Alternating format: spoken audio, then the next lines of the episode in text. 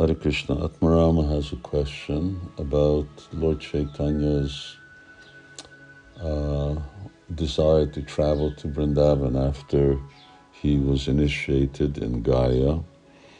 Uh, he uh, wanted to go, uh, but uh, as he was on his way, then he heard this celestial voice that told him, No, this is not the time. You should go back to um, Navadvip.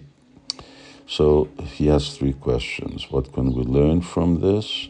Uh, what was the celestial voice and why did Lord Chaitanya accept it as his fate? And uh, is there some other reason that Lord Chaitanya spent so little time in Vrindavan? So uh,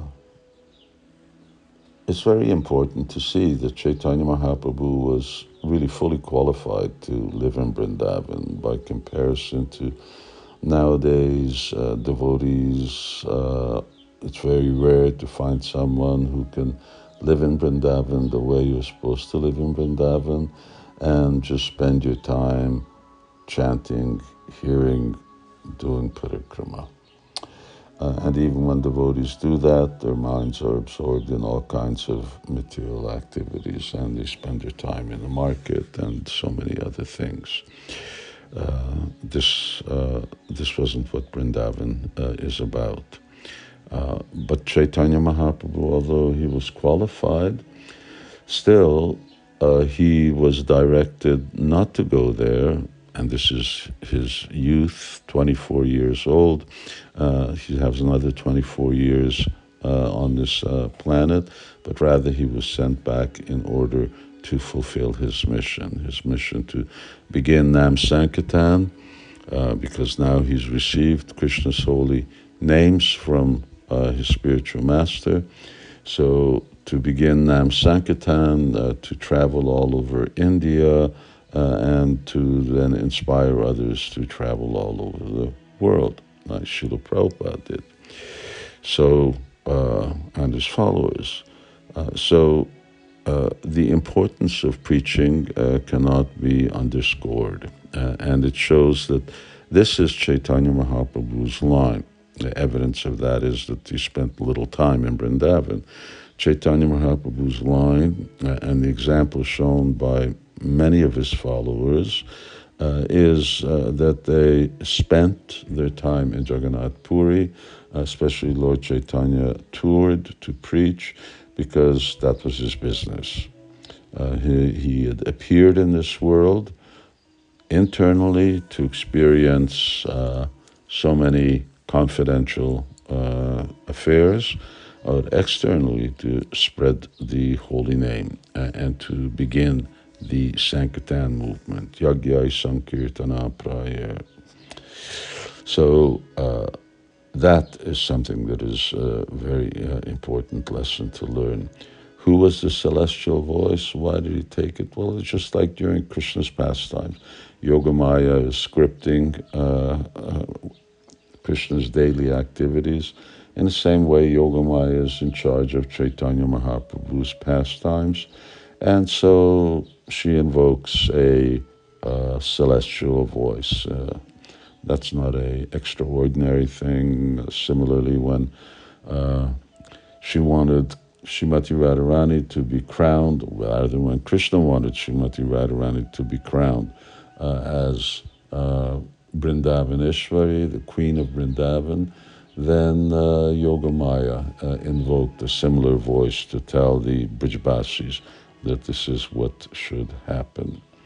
Uh, and of course, Chaitanya Mahaprabhu is also under the influence of Yoga Maya, so he's just uh, he's just going along with it as he went along with, for instance, his mother's desire that he should just uh, stay in Jagannath Puri uh, because uh, that was someplace that was close to Mayapur and he, she could get news of him there.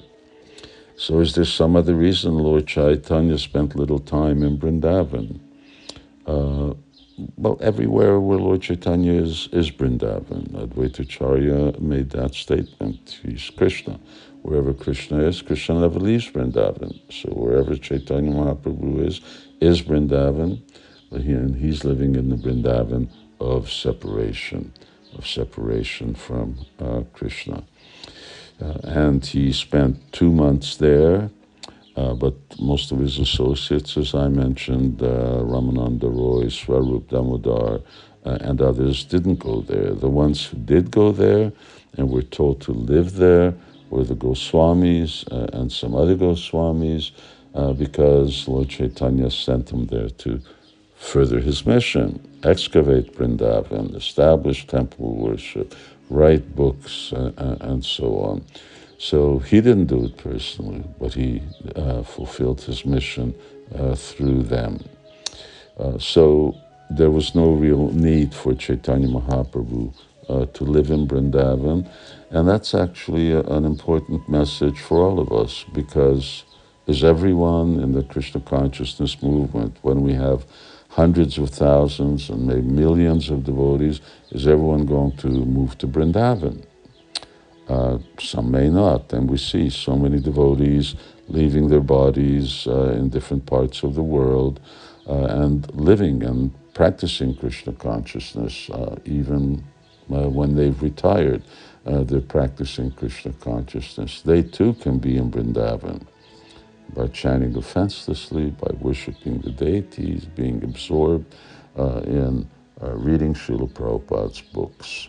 So uh, it's also a practical message.